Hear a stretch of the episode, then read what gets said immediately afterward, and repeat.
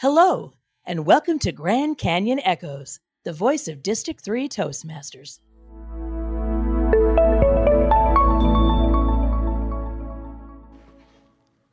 Hello, this is your podcast host, Don Griffith. This episode features a rebroadcast of a recording made at the District 3 Spring Conference in 2018. Phoenix Business Radio's Karen Nowicki was there to interview our members and she has generously allowed us to reuse those recordings. Enjoy. Welcome to Phoenix Business Radio, broadcasting live from the Sheraton Crescent Hotel in Phoenix. I happen to have the pleasure of being with Toastmasters District 3 all day long at the Spring Conference, and I'm very excited to introduce you to my next guest, Wanja. oh no, can you believe it? Wanda Ganjasani. Yes. I, I, I, blended it together. We didn't practice that part. No, I liked it though. Wanja, from now Wanja, on. yeah, I like it. hey, thank you so much for taking time out to be with us today. I know Thank you've you. got a busy schedule. Great conference here.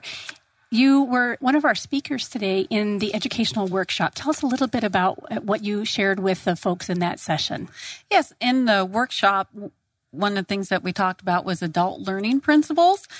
I think a lot of people are very familiar with going into a training session and all of a sudden a PowerPoint comes up and it's, as we like to refer it, death by PowerPoint. and adults do not learn that way. And so one of the things I wanted to share today was different principles of how adults learn. And we went through the one of the models. It's called ARCS. It's a motivational mo- model. And I actually, we also talked about Malcolm Knowles' five principles for adult learning. And one of the things as a facilitator is you want to really step out and not be the star you want your learners to be able to apply what um, to learn. And one of the things I did was a lot of different exercises. And I actually broke them up into two different groups. They got to choose what they wanted to learn. And then I had them teach each other. And that's how adults learn is by applying what they learn and being very involved. And as a facilitator, you should just step back and be the coach and answer the questions that they have, but you really let them self direct their own learning. Give them that experience. Yes. That rich experience, mm-hmm. uh, experiential learning. Yes. Wonderful. Sure. Now, Wanda, what is your background? How is it that you're able to be a leader with that information for us? I was actually in human resources, and one of the things I kept noticing was a lot of performance issues and different things.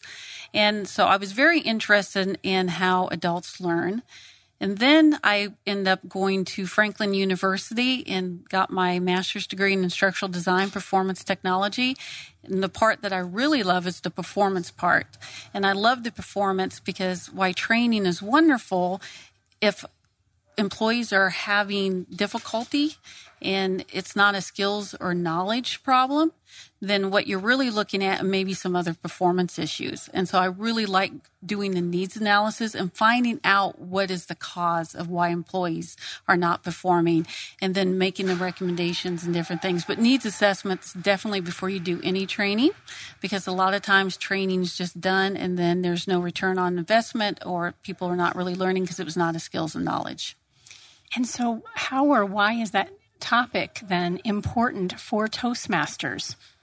I believe it's very important because as leaders, one of the things that we want to know as leaders is being able to, as if we work with the organization, you can learn human performance improvement.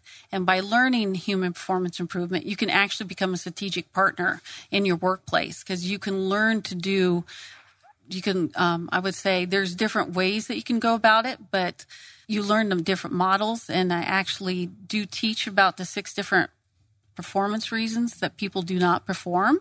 And then how do you spot that? How do you do a needs analysis? How do you spot the gaps? How do you close the gaps and make those recommendations? And so as part of toastmasters as leaders i think that's very important because you can take that to your organization and you can be that strategic partner Love that. You've been a Toast member, uh, Toastmaster member for how long? Four years. For four years. And mm-hmm. what's been your greatest joy or really even the greatest benefit that you've personally or professionally experienced as a result of being a member? The people. I love the people of Toastmasters. Believe it or not, I'm actually an introvert. But in the four years, just meeting all the different people and being able to network, I've learned and I've, you know, grown so much just from meeting all the people. But I would encourage anyone, Toastmasters, it's a wonderful place to meet new people, to network, and just be able to grow as a leader and also as a communicator. It's a wonderful, I, I'm very passionate about Toastmasters. Love it. It's, it seems to be the theme, not only the personal and professional stretch and growth that people are experiencing, mm-hmm. but over and over again in every conversation we've had today here at the spring conference, it has been around community and getting to know people and really that, that bonding that occurs, which a lot of people have said was an added benefit. They hadn't come into Toastmasters expecting or thinking that that would be available to them. And that's very true. I was very surprised. I had just went to learn to be able to speak more impromptu, but then the friendships I've made it's going to last lifetimes. And even though I just moved from District 40 from Ohio and I've moved here to the great state of Arizona, I, am still always communicating back with my friends back there from Toastmasters. And now I have a chance to make more wonderful friends here at District Absolutely. 3. Absolutely. Well, I know you have a busy day ahead since yep. the conference continues on through the evening and, and uh, finishes up tomorrow. Thank you for spending time with us.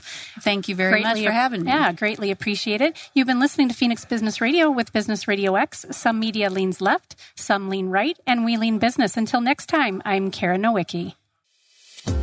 Toastmasters International and all other Toastmasters International trademarks and copyrights are the sole property of Toastmasters International.